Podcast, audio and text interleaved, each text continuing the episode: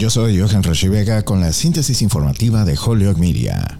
Ruth E. Carter hizo historia. La diseñadora de vestuario detrás de las películas de Black Panther se convirtió en la primera mujer negra en ganar dos premios Oscar. Carter, quien es nacida en Springfield, Massachusetts, se llevó a casa el premio al mejor diseño de vestuario el domingo por la noche en la 95 edición de los premios de la Academia por la secuela de Marvel Black Panther Wakanda Forever. Ruth Carter también ganó en 2018 por Black Panther, lo que la convirtió en la primera afroamericana en ganar en la categoría categoría en su discurso de aceptación, Carter agradeció al director de la película, Ryan Coogler, y le preguntó si la estrella de Black Panther, Chadwick Boseman, podría cuidar de su madre, Mabel Carter, quien dijo que murió la semana pasada. Boseman murió en 2020 de cáncer a los 43 años. Junto con Carter también sobresalió el avasallador éxito de la película Everything Everywhere All at Once, que acaparó siete premios como mejor película, mejor director, mejor actriz estelar, mejor actriz y actor de reparto, mejor edición y mejor libreto original. Este año la representación multicultural e internacional sobresalió en la gran mayoría de los premios otorgados, incluyendo a India con la mejor canción original y México con el director de la mejor película animada. El deseo de Carter es que su histórica victoria el domingo ofrezca más oportunidades a las mujeres de color.